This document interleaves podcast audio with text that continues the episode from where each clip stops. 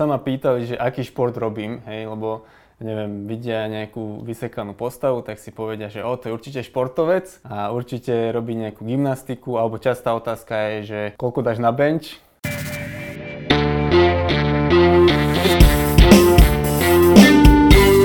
Ahojte, vítam vás pri sledovaní tohto podcastu. Moje meno je Marko a v tomto podcaste sa budem s hostiami baviť o tom, ako zdravo žiť, ako dlhšie žiť a ako sa dobre hýbať.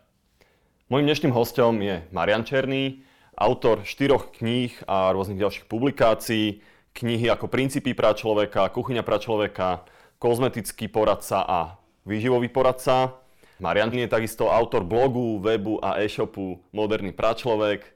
5 rokov viedol Gym No Will No Skill a každoročne organizuje Camp pra človeka. Ahoj Marian, vítam ťa. Ahoj. Takže skús povedať našim poslucháčom, čomu sa v živote venuješ, keď sa ťa niekto spýta, či už ja alebo kdokoľvek iný. Pre mňa je táto otázka vždy taká, o, taká neurčitá, lebo neviem, čo na ňu odpovedať, ale ja sa tak rád definujem ako všeobecne ako taký umelec života. V podstate sa snažím prežiť život čo najkvalitnejšie. V podstate kvalitný život pre mňa znamená, že ten život má zmysel, hej, to znamená, že plním si nejakú svoju, nejakú svoju misiu a zároveň si ho naplno užívam. Hej. Mm-hmm. V takej pracovnej sfére som zase moderný pračlovek, mm-hmm. alebo aj praveký biohacker, alebo aj pohybovec. No a v podstate ako mojim, mojou misiou je to, aby som ľudí učil to, čo je podľa mňa taká, taký základný kameň pyramídy kvalitného života a to je vlastne také celostné zdravie. Hej, čiže to celostné zdravie zahrňa, mm, zahrňa nejakú výživu, nejaký pohyb, nejaké psychické faktory a potom, čo si mnoho ľudí neuvedomuje, tak sú to aj faktory z prostredia. Jasne. Charakterizuješ sa, tvoj web sa volá Moderný práčlovek, veľakrát sa charakterizuješ ako moderný práčlovek. Skús nám približiť filozofiu, že čo to znamená, prečo práčlovek? No je to moderný práčlovek a schválne som vlastne vybral taký, taký oxymoron, že je to vlastne také dve protichodné svety, sa snažím spájať. Na jednej strane ten pračlovek je vlastne o tom, že sa snažím približovať k tomu, ako žili naši predkovia. Čiže sa snažím viac menej ignorovať tie mainstreamové informácie o zdraví, ktoré sú často veľmi klamlivé. A môjim takým, takým merítkom je evolúcia, Hej, čiže to je vlastne jeden, jeden celok. A druhý celok je vlastne, alebo ten druhý svet je ten moderný svet, kde máme k dispozícii mnoho vychytávok z moderného sveta a v podstate ja sa snažím tieto dva svety tak sklbiť k tomu, aby som, aby som dosiahol to, čo vlastne ja chcem. Hej. Čiže ten kvalitný život, to celostné zdravie a môjim vlastne hlavným, hlavným, hlavnou myšlienkou alebo hlavným tým učením, hlavnou myšlienkou toho učenia je, že učím ľudí také dlhodobé návyky na to, aby, aby vlastne žili dlhší a zdravší život. Hej? Čiže aby dosiahli niečo, čomu ja hovorím, že dlhozdravosť. Hej, je to také, taký môj pojem, ktorý som odvodil od dlhovekosti. Hej. Bo jedna vec je, keď sa človek dožije dlho, hej, ale trpí, môže Otázka sa... je v akom zdraví. No presne, že niekedy sa stáva, že niekomu predlžia život aj o 10 rokov, ale ten život za, za nič nestojí. Hej, toto presne počúvam aj keď sa rozprávam s ľuďmi a niektorí ti povedia, že proste ja nechcem žiť dlho, lebo si predstavujú práve tento scenár, že majú predstavu, že od 50 40 alebo 60 budú zlí, budú, bude ich boleť chrbtica, budú mať nejaký zdravotný problém a tak typujem, že keď ťa chápem správne, toto je to, čomu ty sa snažíš vyhnúť a Nazval si to dlho, dlho zdravosť, to je ten princíp, tak? Rád by som ťa ocitoval, ja ťa vnímam vlastne z tvojich kanálov, aj poznám ťa osobne ako experta na zdravie a najmä na pohyb. Citujem ťa. Jeden z rozdielov medzi pohybovcom a športovcom je ten, že jeden sa hýbe a preto, aby hral, kým druhý sa hýbe preto, aby vyhral. Skús tomu povedať viac. Ja mám tak všeobecne tak trošku iný pohľad na svet ako ako sa prezentuje v tých mainstreamových médiách, ako má možno väčšina ľudí z zažitý z kultúry. A na pohyb tiež mám dosť taký odlišný, odlišný pohľad. Máš tam aj ten výraz pohybovec zase hey, presne, presne. V podstate to vzniklo tak, že sa ma pýtali, že aký šport robím, hej, lebo neviem, vidia nejakú vysekanú postavu, tak si povedia, že o, to je určite športovec a určite robí nejakú gymnastiku, alebo častá otázka je, že koľko dáš na bench, ja pri tom bench som nerobil už uh, dlhé roky. Bench je po slovensky ako len pre divákov? To je plak na lavičke. Plak na lavičke. To je taký, v podstate také meritko mačizmu hej, v posilkovej kultúre. Ja mám vlastne celkom iný pohľad na vec a ja som sa pomenoval ako pohybovec. Vzniklo to od toho, že, že hej, športovec je nejaký známy pojem, ale ja nerobím žiadny konkrétny jeden šport, ale skôr sa snažím rozvíjať komplexne. Taký typický obraz športovca by som povedal je, že chce byť najlepší v tom, čo robí hej, a je ochotný za to platiť daň. To je tzv. daň za špecializáciu a tá daň môže byť, že v podobe bolesti, hej, niektorí už v 20 rokoch majú odpálené kolena, Teraz, odpálenú chrbticu. Prepáč, že preruším, myslíš profesionálnych športovcov alebo aj ľudí, čo sa rekreačne venujú? Uh, u profesionálnych športovcov je to veľmi výrazné. Lebo tam je, tam je to jasné, kvá, no, jasné, možno to nie je všetkým jasné, ale hej, tam je to výrazné. Hej, že oni, tí profesionálni športovci často už na 40 rokov vlastne vôbec nie sú. Že tak záleží samozrejme, aký šport robia jedno s druhým, ale hej. hej no. A od, odchádzajú skoro do pohybového dôchodku. Hej, a potom, potom sú z nich koučovia s veľkými pupkami, ktoré už iba vedia rozprávať, že toto, toto rob, ale nevedia to Hej. ukázať. Hej, a to je vlastne, to je vlastne taký, možno taký prehnaný po, a, pohľad na, ten, na toho športovca. O, určite by sme našli aj športovcov, ktorí akože dobre vyzerajú a sú aktívni aj v neskoršom veku. Hej, hej. A veľmi záleží podľa mňa od športu a od človeka, lebo mm-hmm. presne sú ľudia, že čo poznám aj osobne, že robili šport a prestali so s profesionálnym športom a zrazu nič nerobia, pribrali na váhe.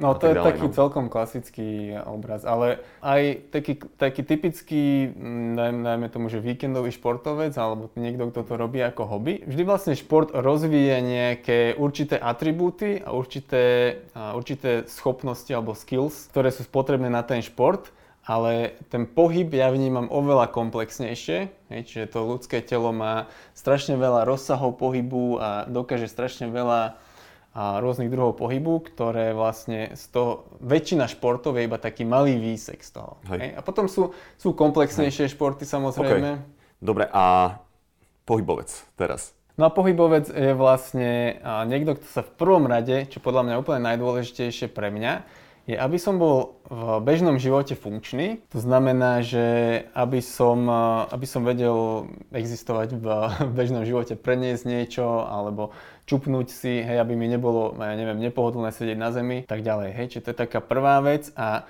zároveň veľmi dôležité, aby som bol bez bolesti. Nejaký šport, nejaká špecializácia v väčšine prípadov skôr či neskôr priniesie nejakú bolesť crossfit veľmi často. My sme mali v gyme strašne veľa ľudí, ktorí prišli z crossfitu, lebo sa jednoducho dogabali na tréningu a takisto napríklad bežci, hej, tých bolia kolena. Alebo dobre, dobre, presvedčil si ma, že tá špecializácia, keď chcem proste žiť v zdraví a dlho, že není úplne ideálna a teda čo robíš ty, alebo a, aký je ten tvoj prístup už povedzme, že konkrétnejší k, k tomu, že ako sa hýbeš, alebo kedy sa hýbeš, alebo... Ja mám takú pohybovú... Ja, ja si veľmi rád tak veci no, no, no. systematizujem a v rámci pohybu to vnímam tak, že sú ako keby tri úrovne tiež. Hej. Hej, prvá úroveň je taká, že výživa. Hej, to je taký výživný pohyb, ktorý zabezpečuje to, že všetky moje klby, a sú rozhýbané pravidelne v celom svojom mhm. rozsahu, mm-hmm. že vyživujem svoje fascie, že vlastne prechádzam celými, všetkými tými rozsahmi. Prekázam to doplním, fascie sú šlachovité obaly, dobre to môžem povedať, svalov, alebo ak by si charakterizoval fascie? Ak by som to mal charakterizovať, tak to je vlastne také, taká štruktúra, ktorá prepája úplne všetko v tele. Hej, čiže od kostí cez svaly, šlachy, kožu, všetko je vlastne v takej pavučine, ktorá je, ktorá je vlastne fascia. Okay. A potom vlastne tá druhá úroveň je, že budovanie atribútov. Hej, čiže atribúty telesné sú napríklad sila, mobilita, výbušnosť a tak ďalej. Hej, čiže ten, kto robí šport, tak väčšinou to robí v rámci toho svojho športu. Hej, čiže na každý šport je vlastne potrebné nejaké atribúty ale iba malá časť z, tých, z, tých, z toho celého komplexu atribútov je vlastne rozvíjana väčšinou športov. A potom také tretia úroveň je tá zručnosť, skill. Hej? A to je vlastne ten konkrétny šport, ktorý vyžaduje nejakú koordináciu a tak. A ja to vnímam takto a vlastne mm. snažím sa v rámci celého svojho dňa dopriať svojmu telu tú pohybovú výživu, napríklad vo forme pracovných prestávok, hej, že robím pol hodinu za počítačom, aj počas toho sa snažím trošku striedať polohy, ale každú pol hodinu spravím to, že vstanem a na 5 minút sa rozhýbem. Vlním sa, trošku zavesím sa, dám sa do drepu a podobne. Potom vlastne tá druhá úroveň sú tie atribúty. A v rámci kvázi toho, že tréning, tak v rámci toho mám rozvoj sily, rozvoj mobility, rozvoj dynamiky, nejaká kondička, a tak ďalej. A... To čo robíš? Robíš zväčša uh, kalistetiku, teda cvičenie s vlastným telom, alebo? Uprednostňujem vlastne rozvoj sily so svojím telom. Používam občas aj kettlebell a ešte zriedkavejšie používam veľké váhy. Hmm ale myslím, že s vlastným telom sa dá veľmi veľká časť toho Hej. spraviť. Takže no. a, a, a prerušujem, len ma to zaujíma. Počas práce to už máš vybudovaný zvyk, že každú pol hodinku niečo robíš, alebo máš aj stopky, keď niečo, akože stopky na každú pol hodinku? A väčšinou používam Pomodoro Timer, to mm. je taká technika na produktivitu, že vlastne tam máš 25 minút, nie, ja si to zvyknem dať na 35 minút, dajme tomu, Hej. že vtedy sa vieš lepšie, vieš lepšie sústrediť, keď máš taký obmedzený čas Hej. a potom je tam 5 minútová prestávka, ktorú vlastne využijem na to, že sa rozhýbem. Hej, čiže vypnem mozog a zapnem telo. A potom nejak drepuješ, tak pohybuješ sa rôzne, čo ľudia si môžu pozrieť na tvojom Instagrame, ak sa zaujímavo pohybuješ, mne to príde niečo, tvoj pohyb, uh, asi nie všetok, ale, ale taký ten práve úplne neštandardný, niečo medzi tancom a gymnastikou, ako, ako keby také intelektuálne dieťa tanečníka a, tanečníka a gymnastky. Takže to len taká malá vsúka. Hovoril si, že vysíš, takisto však, mm-hmm. na hrazde. Máš aj ráno nejakú, nejakú rozcvičku predtým, ako začneš robiť alebo byť aktívny? Mám v podstate takú také, ja to nazývam, že pohybové raňajky. že a, tak, také normálne raňajky nezvyknem mať, tak aspoň tie pohybové si dávam. v rámci toho je v podstate to, čo som spomínal, že rozhýbanie všetkých klubov cez, cez celý rozsah. Hej, čiže viac menej je tam krúženie alebo osmičky s takým, takými hlavnými klubmi ako hej, ramena, bedra, členky, Čo znamená zápestia. krúženie alebo osmičky? Vieš ukázať? Napríklad toto je krúženie v zápesti. Mám vlastne takú, um, pre ľudí taký mini program, že 4 také tréningy, že pohybová výživa na doma. Som vlastne robil počas korona cirkusu taký, takú, takú malú inšpiráciu pre ľudí, ako sa rozhýbať doma, to nájdu na mojej stránke. Väčšina ľudí si predstavuje, že tréning musí byť niečo také, že jednak je to, že nepohodlné, musia pri tom trpieť, mm-hmm. musia sa pri tom poriadne spotiť a ideálne ešte aj rozšľahať, že mm-hmm. aby potom celý týždeň sa nevedeli hýbať. Ale pre mňa je to v každom období niečo iné. Ja vlastne ten tréningový proces alebo ten môj pohybový rozvoj beriem tak, že niekedy spravím taký zoom in, Hej, že na, nazoomujem na niečo, konkrétne napríklad teraz zoomujem na stojku. Mm-hmm. Hej, snažím sa trošku vylepšiť svoju stojku. Popri tom samozrejme sa snažím udržiavať čo najviac tie ostatné veci, aby som nestratil ten, ten všeobecný pohybový mhm. základ. Mm-hmm. A potom, keď, keď sa dostanem v tom, na čo sa zameriavam, na určitú úroveň, ktorú si vopred určím, tak zase spravím, že zoom out, začnem sa zase venovať niečomu inému, mm-hmm. trošku, sa, trošku sa tak, spravím si takú diagnostiku, že kde mám nejaké medzery, Aj. slabé články, zase sa zameriam na tie, potom zase si niečo iné vyberiem. Tým príde dobré, že vždy máš nejaký kvázi konkrétnejší cieľ, nie? Ako si hovoril, že teraz je to tá stojka, keď ho dosiahneš, tak dáš ten zoom out a zameráš sa na, na ďalšiu vec. Mne tiež vychádza, že je dobré mať konkrétne cieľe, samozrejme, že rozvie všetko. A e, čo znamená len zo zvedavosti, lebo videl som tvoju stojku a vôbec nepri, nepripadala, že by, že by vyzerala zle. Čo znamená, že pracuješ na stojke? Ako na čom, na čom pracuješ? Chcem sa teraz naučiť stojku na jednej ruke. a, samozrejme, okay. a ako, ako každý... Len pre pokročilých. ako každá disciplína pohybová, tak dá sa ísť vždy viacej do hĺbky. Hej. Hej nejaký fighter, ktorý si myslí, že je dobrý, príde do, do UFCčka a dostane tak, že sa z toho nespamätá. Hej? Hej, jasne. Takisto v rámci stojky, niekto vie, taká základná úroveň je, že udržím stojku v priestore, dobre, držím 60 sekúnd, hej, to je taký, taký základný hej. level ale potom môžem sa posunúť do toho, že oddelím nohy a začnem s nimi pracovať, alebo potom v rámci nejakej pohybovej improvizácie prejdem na ruky, zostanem v stojke. Tomu hovorím, že horizontálny pohybový rozvoj. Aj.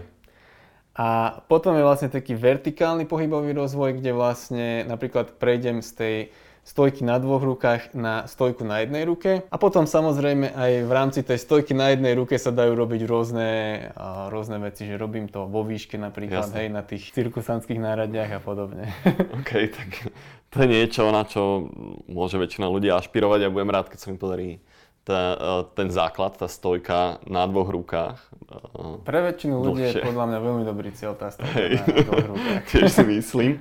A keď už sme pri tej väčšine ľudí, um, čo sú podľa teba pohyby, ktoré ľudia nerobia? Povedzme, že taký bežný človek, bežný človek, no, niekto, kto cvičí takým štandardným spôsobom, ide do posilovne alebo ide si zabehať.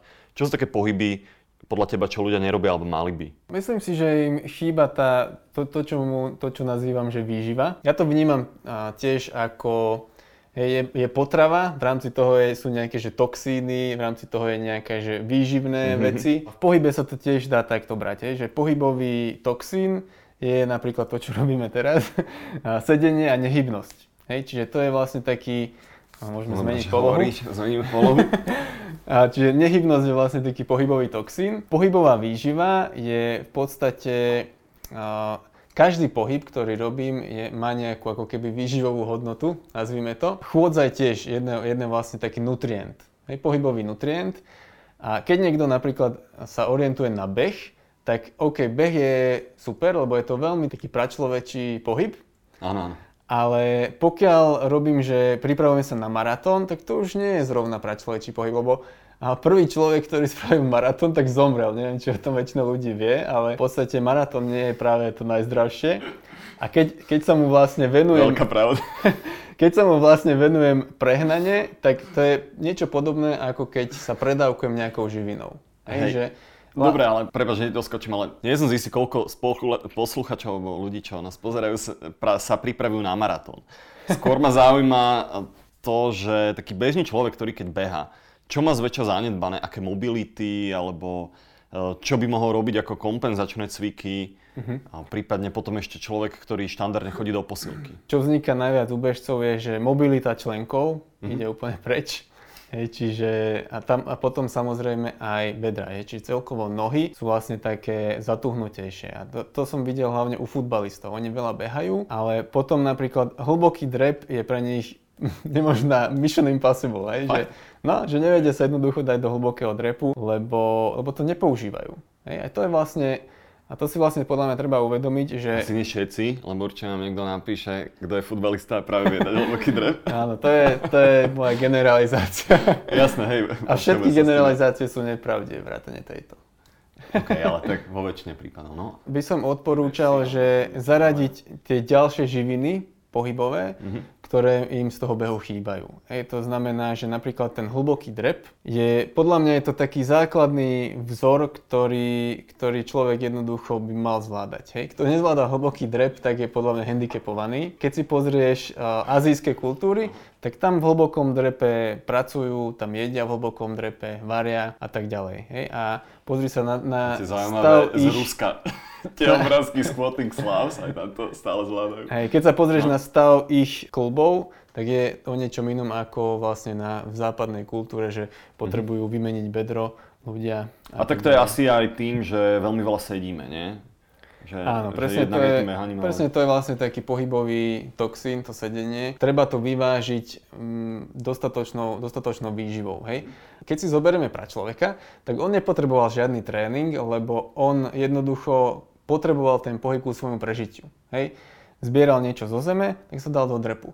Ale dnešný človek to už nerobí. Dnešný človek potrebuje veľa času stráviť v statickej polohe a potom na druhej strane kvôli tomu, podľa mňa, potrebuje to vyvážiť. Hej? Čiže potrebuje vlastne obnovovať tie veci, ktoré sa mu strácajú. A to, to, a toto som chcel pred chvíľou povedať, že podľa mňa je veľmi dôležité si uvedomiť, že ľudské telo je neskutočná adaptívna mašina. Ono je vytvorené na to, aby sa adaptovalo na to, čo s ním robíme pravidelne. Hej? Čiže ja keď budem 8 hodín denne sedieť, tak moje telo to vníma ako signál k tomu, aby sa adaptovalo na túto polohu sedenia. Hej. Hej, čiže keď sedím v takejto polohe, tak mám a, tento uhol medzi stehnom a trupom 90 stupňov. Ale A potom... pre ľudí, čo nás počúvajú, sedíš kvázi štandardne, ako ľudia sedávajú na stoličkách. Hej. A potom idem na crossfit a mám robiť výpady. Hej, mám robiť výpady samozrejme vo veľkej rýchlosti a intenzite, lebo však ináč to nemôže byť. Samozrejme. Samozrejme. A potom vlastne chcem ten 90 stupňový uhol otvoriť na, dajme tomu, že 120 stupňov. Mhm. Hej? A potom z toho môžu byť nepríjemné zranenia. Dobre, chcem sa ťa spýtať ešte, že uh, drep, si spomínal, že to je vyslovene taký veľmi výživný pohyb, alebo veľmi dobrý. Um, viem, že vis pre teba je tiež niečo, čo, uh, čo je teda veľmi výživné. Čo, uh, povedz viac o vise, že prečo a prípadne ešte, ešte nejaké také ďalšie úplné základy. Vis je podľa mňa veľmi dobrý nutrient kvôli tomu, že jak sme celý deň v podstate na nás pôsobí gravitácia smerom No. dole, stavce sú ňou vlastne stláčané dokopy. Hej, to som niekde za- zachytil, že výška človeka je ráno, že ráno sme oveľa vyšší ako večer, to kvôli tomu, že gravitácia nás vlastne stláča. Hej, a tie stavce sa tiež vlastne stláčajú dokopy a VIS, jedna, jedna z mnohých vecí, ktorú VIS robí, je, že a, môžeme ním dekomprimovať chrbticu. Hej. Dekompresia je, že vlastne sa tak pekne natiahne a, tie jednotlivé stavce vlastne ako keby môžu sa predýchať. Hej, kvázi. A potom ďalšia vec, ktorá, ktorá je vlastne na VISe taká dobrá, je, že to je taká prirodzená výživa pre ramena. Hej, že um, väčšina ľudí má problém s týmto rozsahom, hej, to je vlastne flexia ramena, Flexia kde ramena, vlastne no. dostávam rameno hore nad, eh, nad hlavu a vis je vlastne veľmi jednoduchým spôsobom, ako pasívne otvárať tento rozsah. Hej. Čiže už len tým, že budem pasívne vysieť, absolútne na nič sa nemusím sústrediť, iba na to, že držím tú tyč alebo Hej. ten predmet, za ktorý vysím, už hneď mám tieto dva benefity. Hej. Otvárajú sa mi ramena a dekomprimuje sa mi chrbtica a potom vlastne také ďalšie formy visu sa dajú použiť na posilnenie úchopu, hej, že začnem vysieť na jednej ruke, posilnenie lopatiek, že sa začnem priťahovať s tými lopatkami a samozrejme potom vyťahujem sa na hrazdu a tak ďalej. Máš nejaké praktické rady, ako čo najlepšie zaradiť alebo inkorporovať či už ten drep alebo výs do bežného dňa? V prvom rade potrebujeme zmeniť prostredie. Ten drep je vlastne veľmi jednoduchý spraviť hoci kde. Hej, drep môžem spraviť hoci kde, čiže to je, to je super. A to, to je možno také niečo, že ta, tam by som povedal, že najviac brzdí ľudí taká tá, um, taký ten pocit, že čo si o mne budú myslieť ostatní. Hej, že čo tu, čo tu drepujem na zastávke, alebo čo, že to je divné, vieš. Ale Aj si mal nejaké komentáre, keď si drepoval na zastávke alebo niečo Často podobné? sa ľudia pozerajú, ale to je podľa mňa veľmi dôležité do života, je podľa mňa si tak odosobniť od toho, že čo si o mne myslia ostatní Hej. a skôr si sa pozrieť na to, že čo moje telo potrebuje a potom vlastne bude ľahšie zaradiť aj ten drep do A svojho na tej režimu. zastávke vlastne môže človek aj vysieť. Teda ne, neviem, že či to môžeme takto povedať. Aby zastávky to prežil. No a vlastne ešte, ešte e, by som mal doplniť, že čo sa týka toho visu, tak e, jediný spôsob asi je, že, alebo teda naj, dô, najväčšia zmena, ktorú môžem spraviť, aby som si uľahčil to, že môžem častejšie vysieť, je, že si nainštalujem hrazdu. Napríklad doma si môžem nainštalovať hrazdu. Hej? Hej. Minimálne to, že si ju dám do, a, do rámu dverí, tak už to je lepšie ako nič. Hej. To, k tomu netreba ešte nejaký taký pohyb, alebo to sú také dva najzákladnejšie, ten vis, vis a drep. No potom ešte, čo, čo môže veľmi jednoducho zaradiť každý, sú také krúživé pohyby v celom tele. Svaly a ostatné tkaniva, orgány sú veľmi dobre prekrvené, tým pádom sa im dostáva neustále výživa, lebo tá krv nejakým spôsobom prúdi kvôli tomu, že nám ho srdce poháňa, ale klby, Kluby už to nemajú také ľahké, lebo kluby nie sú tak dobre prekrvené a do klubov sa dostáva výživa iba pohybom. Je to spraviť každý intuitívne, hej, akože keď toho dostane, k domu dostane inštruktáž, tak samozrejme to bude efektívnejšie, ale jednoducho, že začnem viacej krúžiť so svojimi končatinami, takže to je taká istá forma pohybovej výživy. Alebo ďalšia, ďalšia vec je, že chrbticu a chrbticu rozhýbať, lebo chrbtica je tiež veľmi komplexný aparát, že vie sa ohýbať veľmi takými mnohými smermi a je to taký, by som povedal, že taký motor nášho pohybu. A ja som ešte nevidel nikoho, kto sa hýbe dobre a má zatuhnutú chrbticu. A ďalšia vec, ktorú odporúčam robiť na pohybovej prestávke v rámci pohybových raňajok alebo pohybovej výživy, jednoducho rozhýbať svoju chrbticu. Či už nejaké vlnivé pohyby alebo špirálové, zo strany na stranu. Skrátka, každý vie, čo robí, čo vie. Jasné. Kto kto nevie, však môže si pozrieť tvoj Instagram, tam ukazuješ rôzne veci, ako sa ty vlníš, ako sa ty hýbeš, povedzme aj v tej prestávke. Možno taká provokatívnejšia otázka. Um, keby si mohol cvičiť len 15 minút denne, alebo ak má niekto vydelených len 15 minút denne na cvičenie, že čo by si robil? Tak začal by som tým, že by som sa možno zamyslel nad, nad svojimi prioritami. Okay. Lebo pokiaľ niečomu takému zásadnému, ako je pohyb. Podľa mňa to je jeden z takých štyroch hlavných pilierov toho celkového zdravia. A pokiaľ tomu pohybu som ochotný obetovať iba čo jednu stotinu dňa, tak, tak asi nemám úplne tie priority dobre zoradené. Hej, čiže to, to je taká prvá... by som sa nad životom. Zamyslel by som sa nad svojím životom. Ta, tam sa mi páči ten citát, že ak niekto nemá čas 10 minút denne meditovať, mal by meditovať 3 hodiny. Už kto to povedal hey, hey, z, rovnakého, z rovnakého princípu. Hej, veľmi podobné. V rámci toho 15-minútového tréningu, teda keď už, keď už naozaj nemôžem robiť počas dňa nič iné, iba tých 15 minút, určite by som spravil to, že by som rozkrúžil všetky klby, ale snažil by som sa to spraviť tak, že čo najkomplexnejšie, aby som vlastne zasiahol čo najviac klubov naraz, uh-huh. aby som ušetril čas. Hej? A to je veľmi ťažko popísať. Ja som vlastne vo svojom uh, takom online kurze, čo som teraz robil, tak tam som učil niektoré tieto pohyby, ktoré vlastne spojať čo najviac pohybov do jedného, aby to bolo také čo najvýživnejšie. Uh-huh. Hej? Čiže to je, to je určite jedna vec, ktorú by som spravil. Druhá vec je, že venoval by som sa mobilite. Dajme tomu, že by som si vybral tri také komplexné pohybové a také pohyby, ktoré rozvíjajú mobilitu. Spravil by som si nich, neviem, jednu, dve série, koľko mi vyjde. A určite by som spravil niečo aj na svoju silu. Hej, to znamená, že tiež by som to určite ťahal takým smerom, že čo najkomplexnejší pohyb. Mm-hmm. V podstate... Napadajú ťa teraz nejaké pohyby, že čo sú ľahko popísané, lebo viem, že tie, čo si spomínal, také tie krúžiace, nedá sa to štandardne zaradiť, že čo je to za pohyb. Ale pri týchto silových... ak, by som mal, ak by som mal povedať napríklad jeden pohyb, ktorý si vie človek aj vygoogliť, lebo, lebo uh, existuje vlastne oficiálne, tak uh, by som povedal, že skin the cat, po slovensky stiahnuť mačku z kože. Ono to je vlastne taký pohyb, že predstav, predstavme si, že vysím na hrazde, hej, to je začiatočná poloha, a prehúpnem sa do polohy takého visu, kde vlastne mám ruky v extenzii za sebou, tomu sa hovorí, že German hang v tejto polohe. Mm-hmm. Keď sa pozrieme na detské ihrisko, tak určite uvidíme tento pohyb, lebo deti to robia úplne prirodzene, ale dospelí to už zabudli. No tento skin the cat je podľa mňa jedným z takých uh, najvýživnejších pohybov, ktorý jednak aj mobilitu zaberie, lebo tam sme vlastne v tom vise pasívnom, kde no. máme tú flexiu ramien, prechádzame do opačného extrému, do extenzie ramien maximálnej a samozrejme na to, aby sme tam prešli, tak potrebujeme nejakú silu v ramenách a nejakú silu v trupe.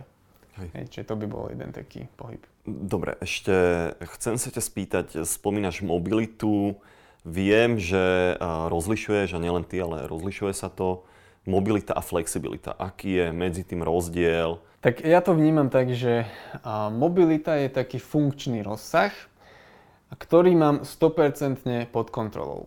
Na druhej strane flexibilita je rozsah, do ktorého sa viem dostať pomocou nejakej externej sily.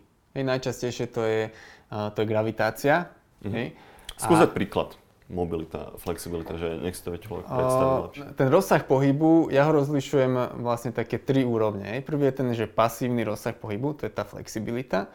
Potom je, že na druhej strane je, že aktívny rozsah pohybu. To je, že viem držať nejaký rozsah aj oproti tej gravitácii. A tretí, a teda medzi tým je vlastne taký level, čo mu hovorím, že poloaktívna flexibilita. Ano. Asi môj vlastný, vlastný pojem, lebo som sa s ním ešte nestretol. A v podstate, ak by som to mal, mal na nejaký konkrétny príklad uviesť, tak pasívna flexibilita by bola, že postavím sa normálne do polohy stoja a chcem sa dotknúť špičiek. To je vlastne pasívna, pasívna flexibilita, lebo gravitácia ma ťaha dole a ja sa snažím dotknúť špičiek. A na druhej strane opačný extrém, aktívna flexibilita, ktorá vlastne vyžaduje aj trošku uh, celkom výraznú, výraznú dávku sily.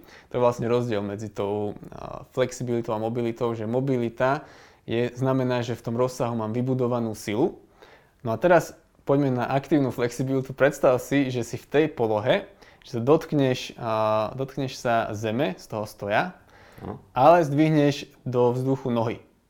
Hej, to, to je taký pike, tam, tomu sa hovorí, že pike, poloha. A to je vlastne aktívna flexibilita. Hej, čiže tam vlastne... Počkaj, akože, že som v stojke, že, stojím, že na rukách, sa, stojím, stojím na rukách, na rukách ale a zrazu zdvihnem nohy. Vzduchu, nohy mám vo vzduchu. Hej, okay. čiže to je vlastne aktívna flexibilita.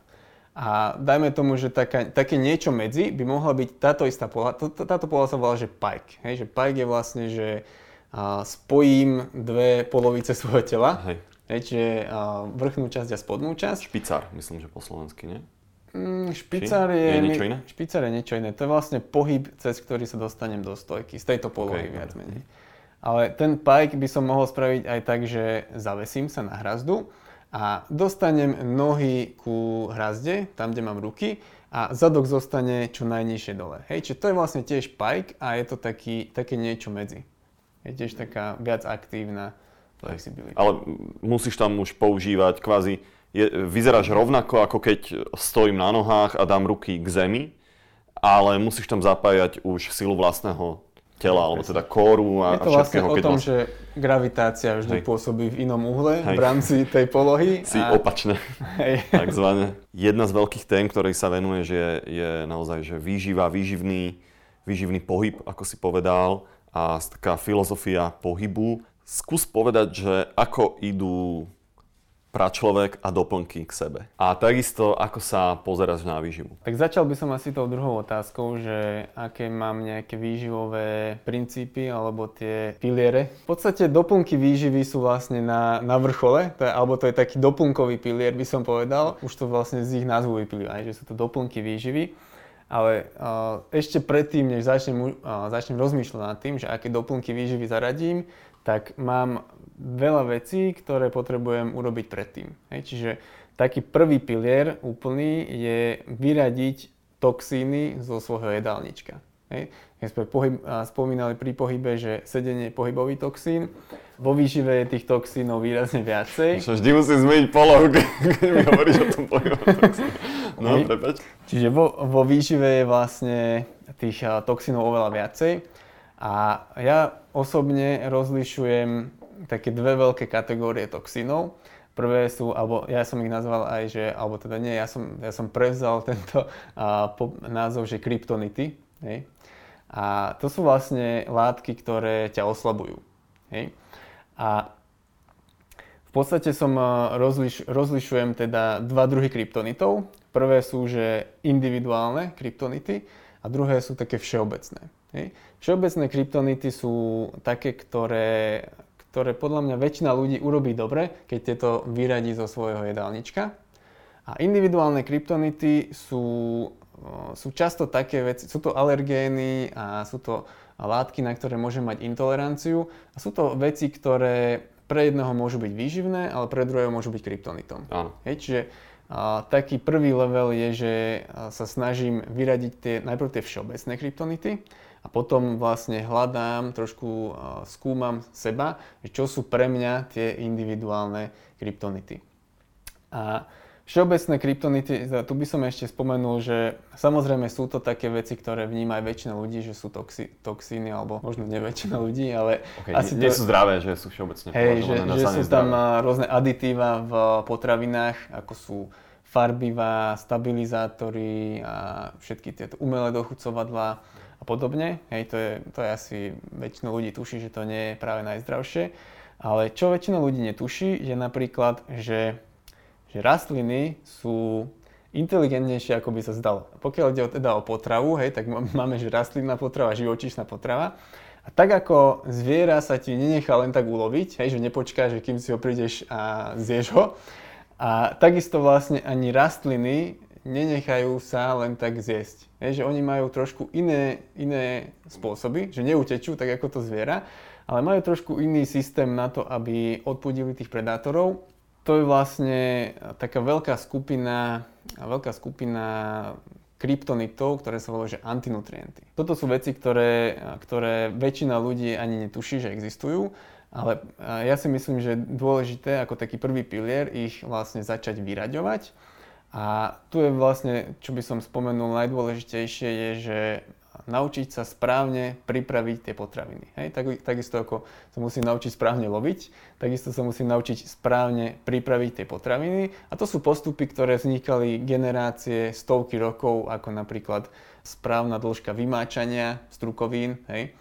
alebo fermentácia. Hej? Fermentácia je veľmi výživná všeobecne, hej? že to je taký veľmi dobrý spôsob prípravy. Okay. Potom ako... O, prepač, pre, tu ma ešte zaujíma, že čo sú lebo čo hovoríš, mi príde také logické a asi aj ľuďom, ale že čo sú možno, čo sa týka tej rastlinnej potravy, také prípravy alebo veci, čo, čo robí veľa ľudí zle? Že, alebo že čo nerobí vyslovene, že čo by mali robiť? Možno ve- veľa ľudí nedbá na to, že naozaj tie strukoviny, keď si kúpim nejakú fazulu, tak uh, ju naozaj treba vymáčať. Hej, že nie, niektorí ľudia ju proste iba uvaria a... Čo znamená, kúpim si fazulu a namočím ju na 4, 10, 5 hodín alebo... Ono je to uh, rozdielna tá doba vy, vymáčania pre rôzne druhy strukovín. Uh, konkrétne čísla teraz neviem, ale uh, v podstate... A, hej, ten... Prepač, odkiaľ, uh, vieš povedať, máš nejaký zdroj na to, že odkiaľ, alebo len, len vygoogliť, že, že čo, koľko? Myslím, že na Google to nájdú určite ľudia. Okay ako, ako dlho ich treba vymáčať. A ešte ma napadla taká vec, že smutička je taký veľký hit, surová zelenina sa tam dáva a to, to tiež možno veľa ľudí netuší, že špenát je, obsahuje tiež antinutrienty napríklad. A špenát je populárny v smutičkách, ale obsahuje oxaláty, ktoré môžu potom spôsobovať napríklad obličkové kamene. Hej, že sa to tak... Čiže to, to je vlastne jedna vec, ktorú, na ktorú by som si dával pozor. Takže ani špenát nechce byť zjedený. Na špenát tiež. Dobre, tak uh, druhý, druhý pilier by som povedal, že starám sa o zdravie svojho tráviaceho traktu. Lebo jedna vec je, čo zjem a druhá vec je, že čo vstrebem naozaj. Mm. Hej, že zdravý traviaci trakt by mal byť podľa mňa prioritou pre, pre každého človeka, lebo uh, jednoducho môžem napríklad zjesť denne 100 gramov bielkovín a môžem strbať 50 gramov z toho. Tu by som na, zdôraznil napríklad to, že existuje taká vec, že črevná bariéra, ako keby taká brána v čreve, čo pri, prichádza do čreva a cez črevo by sa to teoreticky malo dostávať do, do obehu, hej, do krvného obehu. Je tam taká, taká tá črevná výstelka, čo je vlastne taká brána, hej, prepúšťa tie rôzne nutrienty do krvi. Ale pokiaľ je tá brána príliš otvorená, tak sa do krvi dostanú veci, ktoré by tam nemali byť.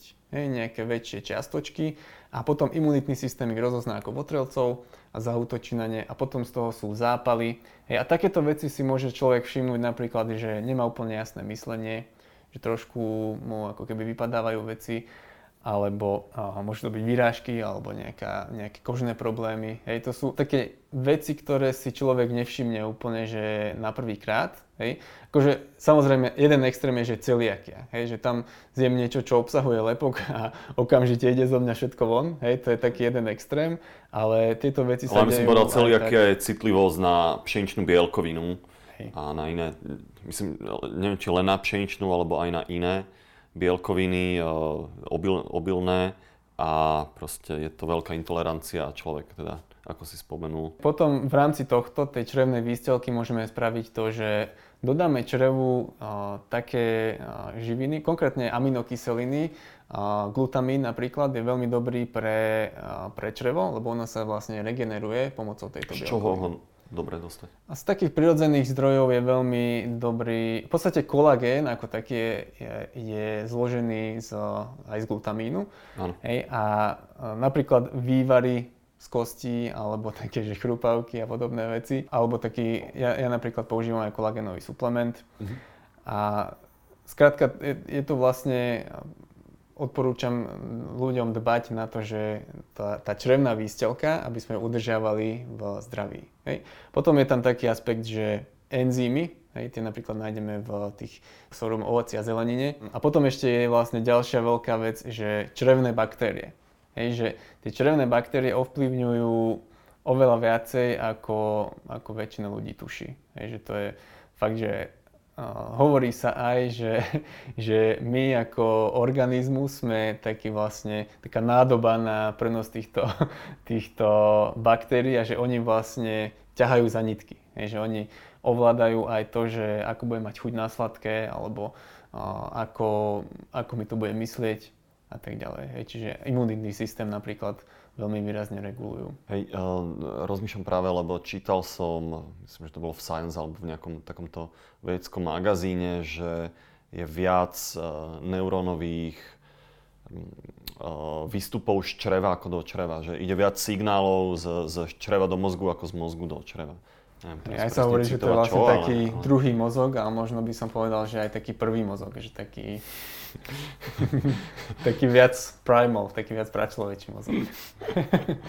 Ďalším pilierom, podľa mňa dôležitá vec, a keď idem optimalizovať svoj jedálniček, je, že optimalizujem príjem makroživín, to sú vlastne, že tá veľká trojka, že tuky, bielkoviny a sacharidy, preto, aby som jednak bielkoviny chcem optimalizovať na to, aby som dostatočne regeneroval, hej, že pokiaľ robím nejakú fyzickú aktivitu, tak to je vlastne jedna z primárnych úloh bielkovín je, že zabezpečujú tú obnovu svalové, svalových vláken. Hej.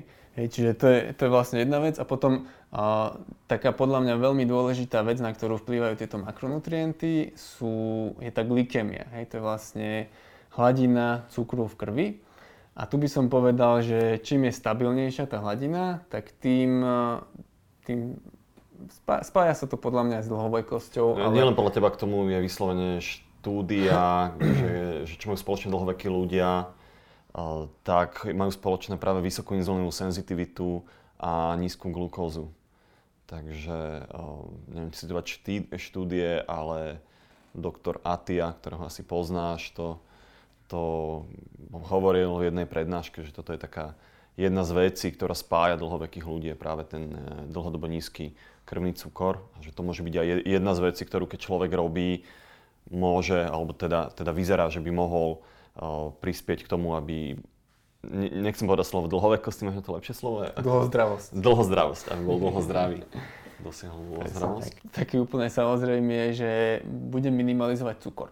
Hej, lebo cukor je, je nie, nie nadarmo to je, že krvný cukor, hej, že keď zjem nejaký, nejakú potravinu, ktorá má vysoký obsah cukru, tak mi to vyšvihne tú glukózu a potom, potom sa dejú tie, tie nepríjemné veci. Čo je po, také možno menej nápadné, že veľa potravín, ktoré, majú, ktoré sú, majú, obsahujú vysoko spracované sacharidy, tak oni nie sú také sladké. Čiže nepoznám to, že teraz vlastne jem cukor alebo nejakú potravinu, ktorá mi vyšvihne glukózu. A to sú napríklad, že cestoviny alebo biele pečivo, biele pečivo hej, to a tieto veci. Že oni vedia vlastne gram na gram, vedia vyšvihnúť tú glukózu ešte vyššie, ako keby som jedol čistý cukor. Dobre. Čo je to je dosť, dosť akože také to alarmujúce. Som, to som práve pozeral nechcem, aby ma niekto ťahal teraz za čísla, ale biely chlieb podľa nejakých podľa toho glykemického indexu je, je skoro blízko, blízko pri stovke, čo je vlastne maximálny ten, maximálna hodnota a cukor je myslím, že len okolo 60. Normálny, klasický, kuchynský cukor. Hey, akože je to kvôli tomu, že on je tak pol na pol fruktóza a, a glukóza. A, glukóza. a tá fruktóza tiež nie je úplne najlepšia, keď človek zje veľké množstvo.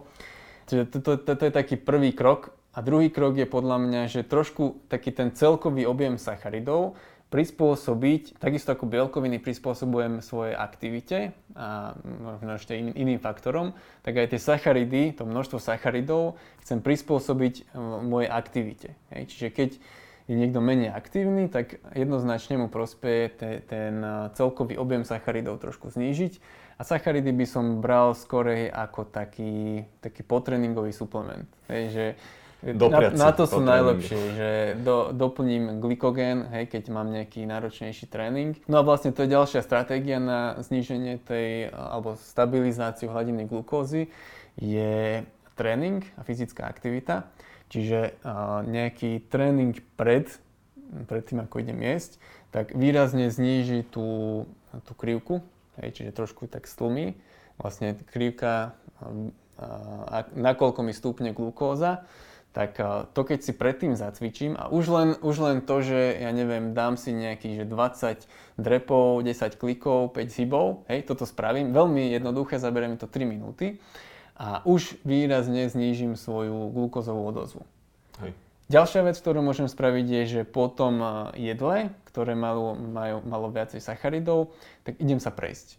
Hej, veľmi jednoduché, idem sa trošku prejsť kľudne, kľudne okolo baráku alebo hoci kde a e, vlastne ten prebytok glukózy sa využije na, na tú prácu svalov. Mm. Hej. A potom je napríklad ešte hľadovanie, to je taká možno pokročilejšia stratégia. A, alebo, alebo všeobecnejšie by som to povedal, že časovanie jedál. Hej, že ja to beriem tak, že... A ako sa snažíš časovať jedlo? Jeden princíp je, že snažím sa pred spánkom nejesť aspoň 3 hodiny. Toto je jedna vec, ktorú som ináč uh, tak sa naučil možno uh, v poslednej, posledný rok, dva. A aj vďaka tejto veci, ktorú mám na ruke, to je vlastne, že meriam si kvalitu spánku. A zistil som, že keď sa najem tak výraznejšie hodinu pred spánkom, tak mám oveľa, oveľa nižšiu hladinu toho hlbokého spánku. Toto inak som si aj ja odmeral, aj to vychádza z nejakých štúdií, dokonca um, máš nižšiu inzulínovú senzitivitu, keď ješ večer. Že ráno, ráno keď si dáš to isté jedlo ráno a večer, tak ráno ti to menej zdvihne cukor, keď to zješ, ako keď to zješ večer. Takže hey, ale v rámci časovania preferujem aj to, že uh, sacharidy uh, si dávam v období po tréningu. Hej? Čiže to, je to moje posledné jedlo, ale uh, ideálne ho chcem mať po tréningu. Hej? Čiže ten tréning vlastne zlepší tú tvoju inzulínovú senzitivitu a keď si ho dáš po tréningu, tak, uh, tak vlastne tým znižíš tú, tú odozvu glukózy. Väčšinou vôbec neraňajkujem a ak niečo raňajkujem, tak sú to zväčša, že uh, také tukovo-bielkovinové, prípadne čisto tukové, niečo, že si dám tuk do kávy napríklad, alebo, alebo kaká. kaká. Uh-huh. A to je vlastne ten princíp, že tie sacharidy skôr časujem na večer a po tréningu a ešte v rámci toho časovania by som povedal, že sa snažím mať každý deň aspoň 12 hodín úplne bez jedla. Je, že úplne žiadne, minimálne, že by som povedal, že žiadne makronutrienty, žiadne tuky, bielkoviny ani sacharidy. To znamená, že medzi večerom a večerou predošlého dňa a prvým jedlom následujúceho dňa minimálne 12 hodín. Tak. A potom sa dá tá, tá, tá hodnota posúvať, že 16 hodín je taká fajn. Ja sa snažím tých 16. Občas, hej, ja si dávam, že 2-3 krát za týždeň 16 hodinovku a raz za týždeň si dávam, že 24 hodín úplne bez, bez tých makronutrientov. Dokonca e, nedávno bola štúdia, ktorá ukazovala výrazné rozdiely medzi hľadovaním 16 hodinovým oknom a 18 hodinovým jedným oknom. Bola tá štúdia malá, bolo tam neviem, 20 ľudí v tej študovanej skupine, myslím, že okolo 20 ľudí v kontrolnej skupine, ale že, že vyzerá, že aj medzi tým sú, sú výrazné rozdiely, že koľko človek hľaduje, to len tak na vstup ma to teraz napadlo. Hej, a či, čiže asi toľko k tomu pilieru o makronutrientoch. Ešte by som povedal, že teda skôr než sa do, dostávame k tým doplnkom, tak ešte je tam taká vec, že sa snažím maximalizovať príjem mikroživín zo, zo stravy. A mikroživiny to sú také esenciálne, alebo teda rozumiem pod tým hlavne esenciálne živiny, ako sú vitamíny a minerály. Asi je jasné, že nie je jedlo ako jedlo, nie je potravina ako potravina. Niektoré sú ako napríklad tie cestoviny alebo to biele pečivo je v podstate taká, môžeme to nazvať aj, že prázdna potravina. To pre mňa znamená, že vlastne obsahuje iba kalórie a veľmi málo mikroživín. A potom na druhej strane taký zase ďalší môj vymyslený pojem, že suplevina. To je vlastne taká potravina, ktorá obsahuje niektoré mikroživiny v dávke, ktorá je aspoň taká, ako je denná odporúčaná dávka. Hej? Alebo sa aj veľmi približuje. Hej? Čiže to sú vlastne tie najviac nabité potraviny a sem by som zaradil napríklad uh, pečeň. Hej, pečeň je takým nie príliš atraktívnym jedlom, ale... Aká pečeň? Napríklad hovedzie. hovedzie? Ale všeobecne pe- pečeň je najvýživnejšia časť zo zvieraťa, by som povedal, lebo pečeň v u živočíchov je to, kde sa skladujú vlastne tie živiny. To je vlastne jedna, jedna taká súplovina. Ďalšie sú napríklad sardinky, hej, čo je veľký zdroj omega-3 a pokiaľ sú napríklad tie s kostiami, tak obsahujú veľa vápnika a ešte mnoho ďalších živín. Alebo ústrice, Jasne. Hej, obsahujú masívne množstvo zinku, veľmi vysoko strebateľného. A čo je vlastne také zaujímavé, že tieto supleviny sú z pravidla živočišného pôvodu. Lebo ak som spomínal, že rastliny, oni sa nechcú až tak veľmi nechať zjesť, majú veľa tých antinutrientov a tie, tie formy mikroživín nie sú až tak vysoko strebateľné ako zo, zo živočišnej potravy. Viem, že niektorí ľudia uh, majú problém vstrebať určite tie rastlinné typy omega-3 masných kyselín. S tým býva niekedy problém, že... A je to mnoho živín, napríklad aj železo z rastlinných, rastlinných zdrojov je veľmi mhm. slabé oproti tomu, čo je zo, zo živočíšnych zdrojov. Okay. Chcem sa ťa ešte spýtať, um, ako vyzerajú také tvoje štandardné jedla počas dňa, alebo čo sú také tvoje go-to jedla? Hovoril si, že zväčša neraňajkuješ, kedy je tvoje prvé jedlo posledné? Koľko jedal máš ešte? Väčšinou mám prvé jedlo tak okolo tej 11. A to je vlastne taký malý snack. Z pravidla je to, že avokádo, jedna z veľmi Mal si niečo dnes? Potravín. Niečo takého štandardného? A mal som presne toto, čo idem teraz povedať. Čiže Aha. mal som, že avokádo so solou. Okay. Hej, to je taká, taká, taký veľmi rýchly snack a veľmi výživný. Zasytí na veľmi dlho. Mimochodom, avokádo obsahuje veľmi vysoké percento z toho denného odporúčaného množstva vlákniny. Hej, čiže to je jeden z najlepších zdrojov vlákniny. Ktorá je zase dobrá pre to črevo, ktoré si spomínal. A k tomu vlastne zvyknem mať ešte také, že vaječné žltka, dve, to zvyknem jesť, že s, niekedy s bobulami, ak, mám, ak je napríklad teraz je sezóna, hej, tak dám tam nejaké maliny, alebo, alebo čučoriedky, alebo... To je surové? A, čo myslíš, to je vajcia? žltka, Hej, je vajcia. Surové žltka, lebo v podstate varením sa tiež vytrácajú niektoré živiny. Hlavne zo žltka tam sú Hej, hlavne zo žltka. Bielok surový neodporúčam. A nemal si problém, čo sa týka salmonely alebo niečoho mm. zatiaľ? Okay. Nikdy som to nemal, lebo snažím sa brať vajíčka z, z kvalitných zdrojov. Hej. Čiže tie, tie, ktoré sa predávajú v obchode, tak majú oveľa vyššie riziko tej nákazy ako Čo sú kvalitné zdroje? Voľný výbeh, alebo biovajcia, alebo máš konkrétne nejakú farmu? Kam teda najlepšie je, keď má človek sám doma tie sliepky a vidí, Aha. že čo je, jedia a majú tam tie červíky. na balkóne. majú tam tie červíky a všetky tie veci. Ale tak to je pre väčšinu ľudí nerealizovateľné. No, Hej. Čo môže spraviť človek z mesta je, že nájde si farmára, ktorý do toho mesta dochádza svoje výrobky predávať a nakúpi od neho. Hej, ne, samozrejme... A ty to takto riešiš? Hej, ja nakupujem na tržniciach alebo od niektorých vybraných dodávateľov. Hej, čiže v podstate jedna, jedna taká pre mňa známka kvality, nie, nie je zaručená samozrejme, ale ja to beriem tak ako známka kvality, keď nie je to uh, vajce opečiatkované, že nemá tam tú, Hej, to, uh, tú pečiatku. Ale pokiaľ kupujem v obchode, tak určite hľadám, že voľný výbeh. Hej, niekedy, niekedy kupujem v obchode a vtedy siaham po voľnom výbehu alebo potom tie biovajcia, aj keď tiež to nie je úplne, že nemusí to znamenať, že to je nejaká výnimočná kvalita a radšej beriem od farmárov, ale keď nakupujem v obchode, tak beriem práve tieto. Takže toto prvé jedlo, hovoril si teda avokádo so solou, dve vajcia a nejaké bobulové ovocie však? Hej, bobulové ovocie, do toho si zvyknem dávať nejaké, nejaké semienka a Mm, prípadne mandlové maslo. že to je taký, aj taký dezert kvázi. A celkovo, celkovo mám vlastne taký koncept, že to eat list. že to je, to je niečo ako že to do list. A ja mám taký, že týždenný to eat list. To, sú, to je vlastne zoznam potravín, ktoré sa snažím každý týždeň aspoň raz zakomponovať. A je tam spomínaná pečenka, je, sú tam tie sardinky aj s kostiami. Máš nejaký špeciálny zdroj sardinky? Na, na sardinky teda? Teraz zaraďujem do e-shopu uh, také sardinky, s, uh, uh, ktoré sú v skle.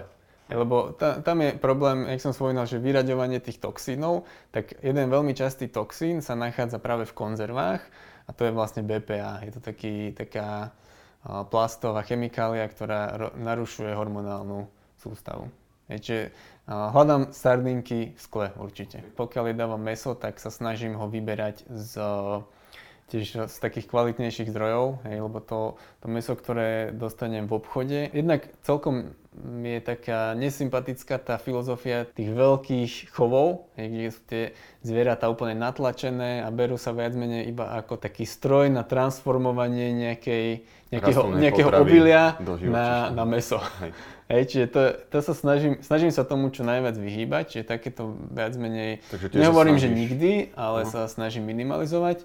A vždy, keď zháňam meso, tak, tak sú to z takých zdrojov, ktoré viem, že sú, sú kvalitné uh-huh. od farmárov a tak. Koľko máš ešte tých jedál do dňa, okrem tohto, tohto sneku?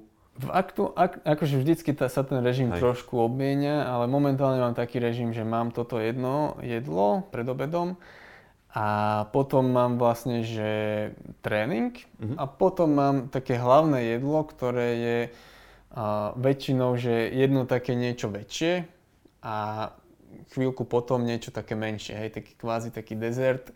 Tak kedy asi v akom byť... časovom okne? To je o 3. o 4. O, oko, medzi 4. a 6. Medzi 4. a 6. Ideálne sa snažím, že do 6. dokončiť svoje jedenie a o 10. vlastne chodím spať, čiže tam mám také 4-hodinové okno. Prebrali sme vlastne, že čo, čo a ako je, že tú strávu, myslím si, že celkom extenzívne. Skús ešte povedať, e, čomu sa momentálne venuješ, čo sú tvoje projekty, na ktorých pracuješ, alebo... Momentálne v, čase nahrávania tohto sa pripravujem takú moju každoročnú udalosť, to je že Camp, mm-hmm. Camp pra človeka a to je vlastne taká ja to volám, že oslava pračlovečizmu. Je to vlastne udalosť, kde sa stretne, stretnú sa takí priaznívci tohto životného štýlu a ja vlastne robím program v podobe pohyboviek a podobe diskusí. Hej, a je to vlastne v takom peknom prostredí, priamo pod lesom, pri Karpatoch a tak. Čiže to je vlastne jeden taký projekt a v rámci celého tohto roka sa sústredím, alebo teda pokiaľ nedokončím tie projekty, ktoré som si v tejto oblasti stanovil, tak sa sústredím na tvorbu obsahu, čo sa týka pohybu. Hej, mhm. čiže mm-hmm. dokončil som teraz nedávno svoj prvý online kurz v rámci tohto. A, Ktorý sme už vlastne spomínali, to je ten, že ako sa... Je to, je to že pohybová výživa. Pohybová výživa. Mhm. A ešte mám na pláne minimálne jeden, čiže to bude snáď ešte tento rok sa podarí. A vlastne ten, tá pohybová výživa je tak, že ona sa otvára na etapy, čiže pripravujem teraz také druhé otvorenie, zatiaľ som iba jedno spravil. Čiže viac menej sa orientujem na to vyučovanie pohybu tento Jasne. rok. Bo minulý rok som vlastne dokončil tú knihu o výžive, čiže to som tak viac menej povedal som, čo som chcel. Hej, tak teraz vlastne na, na, tom, na ten pohyb sa orientujem.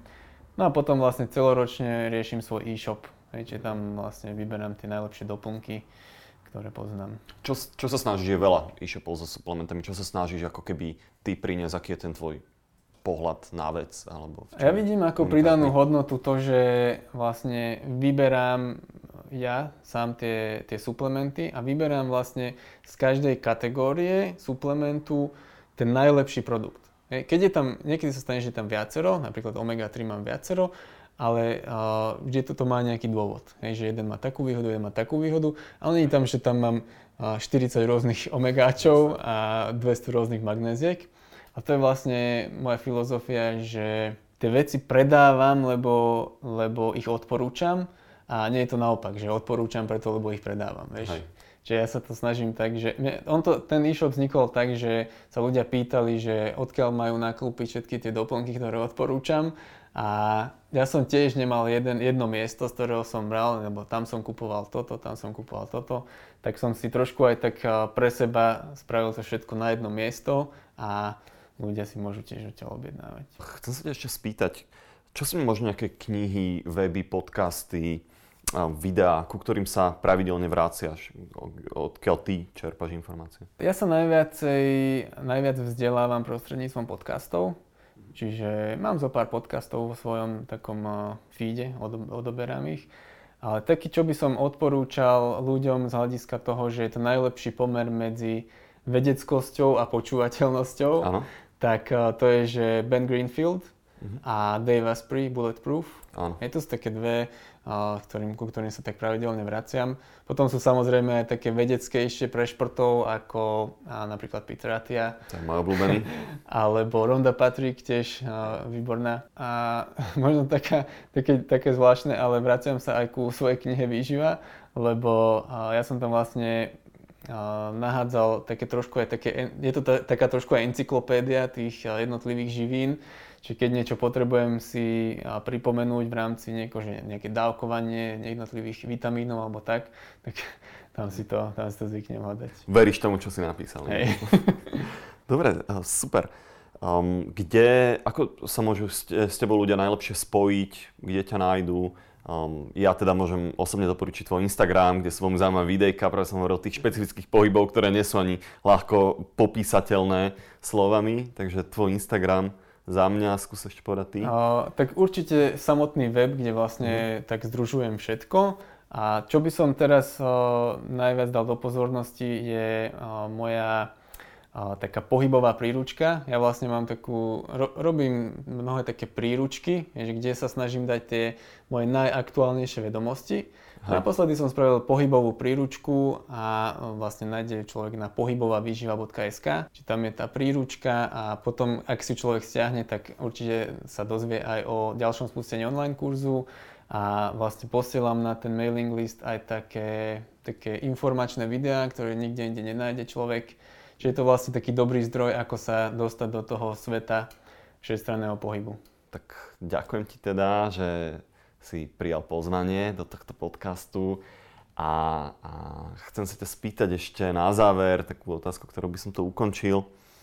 Ak by si mal tu moc príjmuť všetkých ľudí na Slovensku, aby od zajtra začali s nejakým novým zvykom, čo by, čo by to bolo? Tak povedal by som, dal by som to ako taký meta, trošku taký meta zvyk, alebo že, že orientovať sa viacej na dlhodobé zvyky.